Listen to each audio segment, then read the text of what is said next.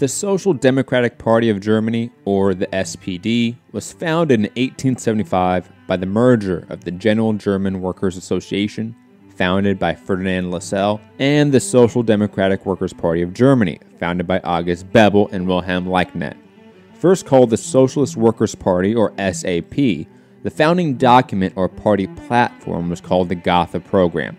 It received harsh criticism from Marx and Engels for its perceived Lassallean flavor. The Gotha program stated, quote, Labor is the source of all wealth and all culture. The emancipation of labor must be the work of the laboring class, opposed to which all other classes are only a reactionary body.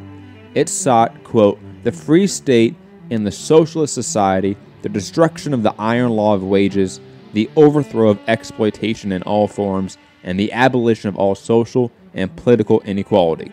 Marx critiqued and objected to the iron law of wages thesis, the idea that nothing can prevent wages from falling below a subsistent level. He also argued against the free state ambiguity and the idea that other oppressed classes are only reactionary. Bhaskar Sankara writes on Marx's critique, quote, Only a decade had passed since Lassalle's failed overture to Bismarck, and he thought it vital for the SAP, later SPD, to have a clear view of the state, as he wrote in the German ideology in 1846, 20 years prior to the Gotha program, the executive of the modern state is nothing but a committee for managing the common affair of the whole bourgeoisie. A party whose socialist ideas were more than skin deep would have to overcome that state and fight for a transition period, quote, in which the state can be nothing but the revolutionary dictatorship of the proletariat, End quote. Marx also heavily criticized Lassallean philosophy of viewing the state as autonomous from class rule. Over the next 15 years, from 1875 to 1890, it saw the German Empire's first chancellor, Otto von Bismarck, continually pass legislation against social democratic movements called Sozialisierungsgesetz. The SAP, or SPD, could stand for elections, but the act of campaigning was effectively outlawed. Meetings were explicitly illegal, newspapers shut down, members arrested, factory owners made workers sign vows that they were not social democrats. Bismarck at the same time started to offer workers a quote socialism from above, health insurance, and social security scams. This started to radicalize the SAP. From 1880 to 1883, they removed a clause in the program vowing to only struggle by legal means, called their party a quote revolutionary one, and proud of its roots in quote the great master Marx.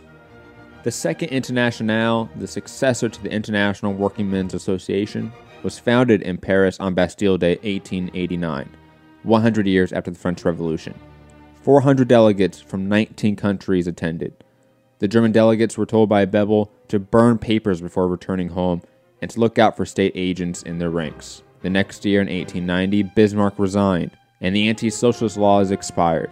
Over the last 15 years of political persecution, the renamed SPD gained a sizable political base. One out of five Germans supported the party. Due to the federalized nature of the German Empire and suffrage being unequal, SPD only received 35 seats in the Reichstag off of 1.4 million votes, while the German Conservative Party received 73 seats out of less than a million votes. The state was also functionally still a autocratic monarchy. The emperor dictated foreign policy and appointed the chancellor. Due to this, the SPD viewed the state as a sham and became more radical. In 1891, the party adopted a new platform written by Karl Kautsky and Eduard Bernstein called the Erfurt Program. The program called for socialization of all private production. Such a, quote, transformation amounts to the emancipation not only of the proletariat, but the entire human race. Later it states, quote, Without political rights, the working class cannot carry on its economic struggles and develop its economic organization. It cannot bring about the transfer of the means of production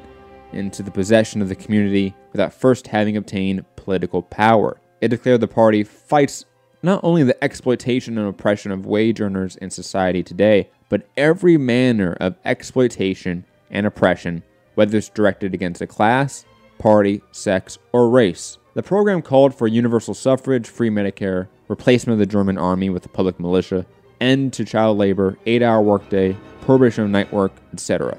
There was a divide in the program's apocalyptic detailing of capitalism and its immediate calls for reform. Quote, it is the task of the Social Democratic Party to shape the struggle of the working class into a conscious and unified one. The party's concept was one that prepares for revolution, but not necessarily create a violent revolution. Kautsky and Bernstein were in effect the new superstars of the international socialist movement, both men having close ties to Marx and Engels and shaping German socialist policy, which was the epicenter of the international socialist movement.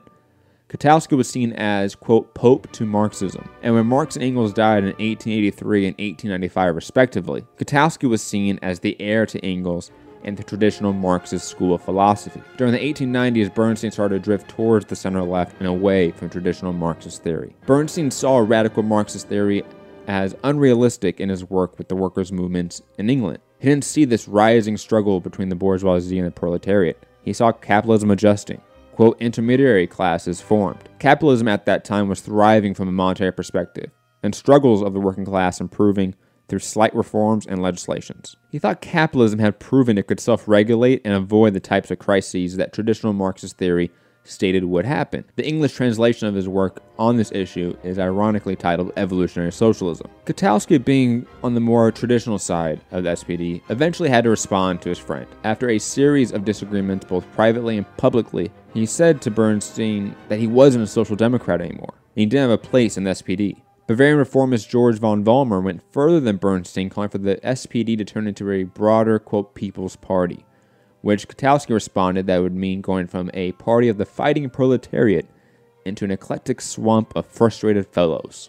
Rosa Luxemburg, who already was a famed socialist in Poland, was now a teacher within the SPD party. She wrote the best synthesis of Marxist orthodoxy yet called Social Reform or Revolution. She argued against Bernstein's idolizing of capital reform saying it was far from stabilized, and financed capital and industry cartels increased the system's crises. She wasn't outright against trade unions, but she saw them as, quote, suppression of the abuses of capitalism instead of suppression of capitalism itself, end quote. There was a difference between Kautsky and Luxemburg on the view of active revolution versus the passive role of the party that Kautsky and Bernstein implemented, but now Kautsky and Luxemburg were aligned against Bernstein and the quote revisionist of the party as Bernstein and others were called.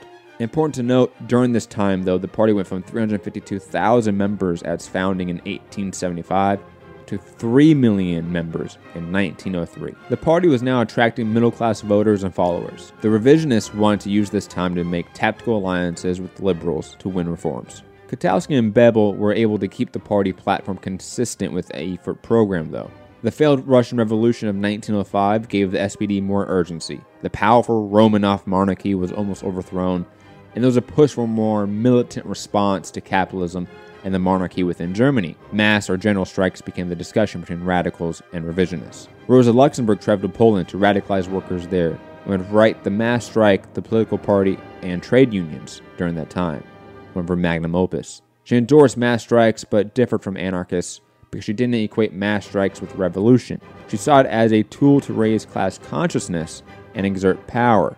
Political and economic struggles were not separate in her mind, so instead of trade unions launching limited strikes, an indefinite general strike could win political gains and thus greater economic ones. She viewed the movement with a direct goal the dictatorship of the proletariat, a task quote, accomplished during a long period of gigantic social struggles. Unlike other traditionalists like Bebel, she didn't see mass strikes as a one off event directed by the party.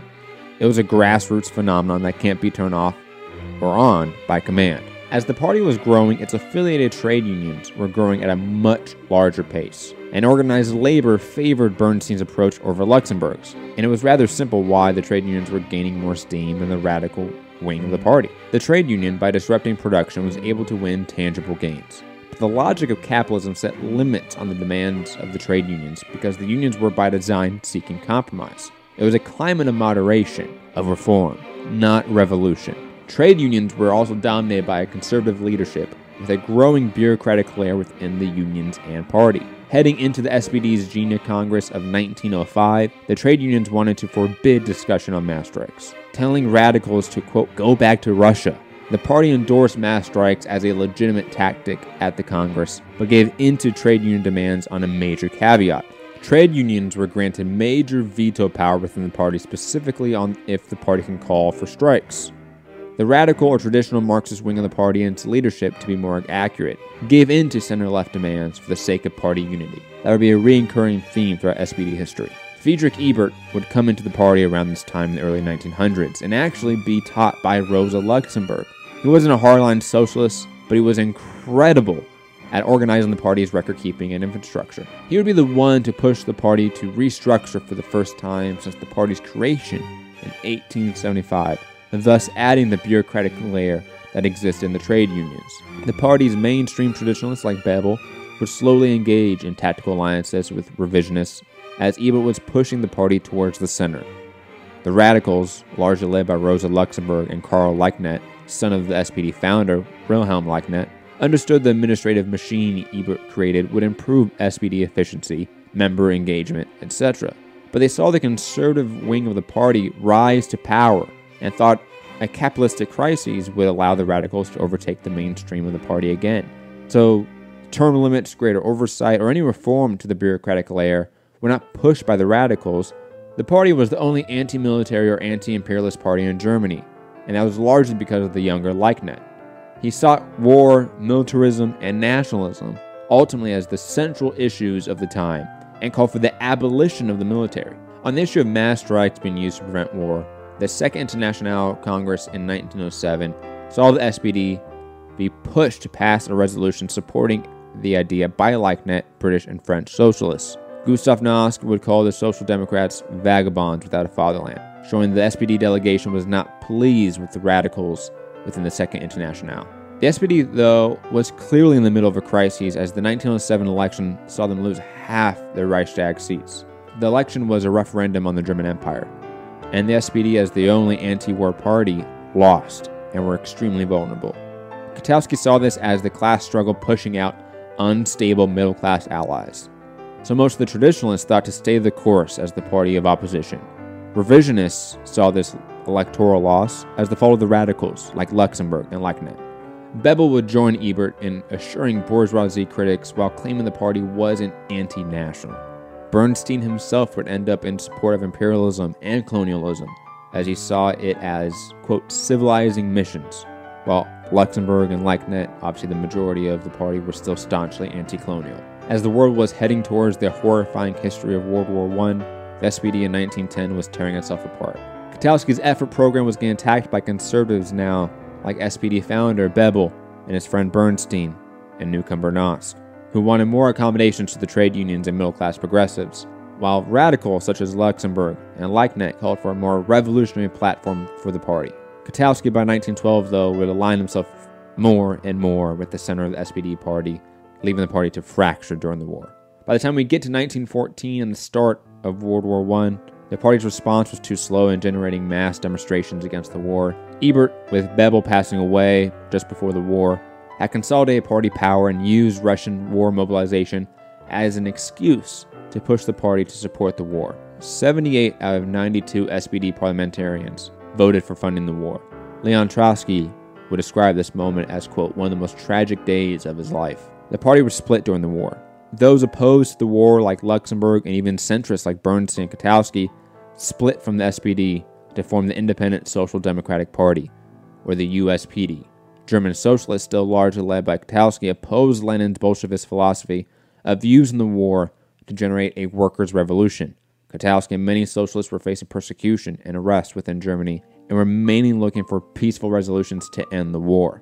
Luxemburg and Liebknecht formed the Spartacus League within the USPD before breaking away and forming the Communist Party of Germany, or the KPD. After the war, the German Revolution was beginning, mirroring the start of the Russian Revolution the year prior. The German military and workers started a mass mutiny and strike against the German Federation. However, instead of a Lenin or Trotsky type taking hold and steering the party towards a revolution, Ebert and Noske came in with their status within the SPD to take over these mass strikes and shut them down while simultaneously taking control of the country and instituting a bourgeoisie democracy. Luxemburg and Liebknecht led another revolution in 1919 against the SPD, the party that Liebknecht's father founded, and against the very men that Rosa Luxemburg taught decades prior. Noske and Ebert would unleash paramilitary death squads in Berlin and elsewhere, stamping out the communist revolution and murdering Rosa Luxemburg, and Karl Liebknecht. Able to lead the disastrous Weimar Republic until his death in 1925, Gustav Noske believed even the bourgeoisie republic was too radical and gave power over to conservative war hero Paul von Hindenburg, who in turn would give power to the Nazi Party and Adolf Hitler in the 1930s.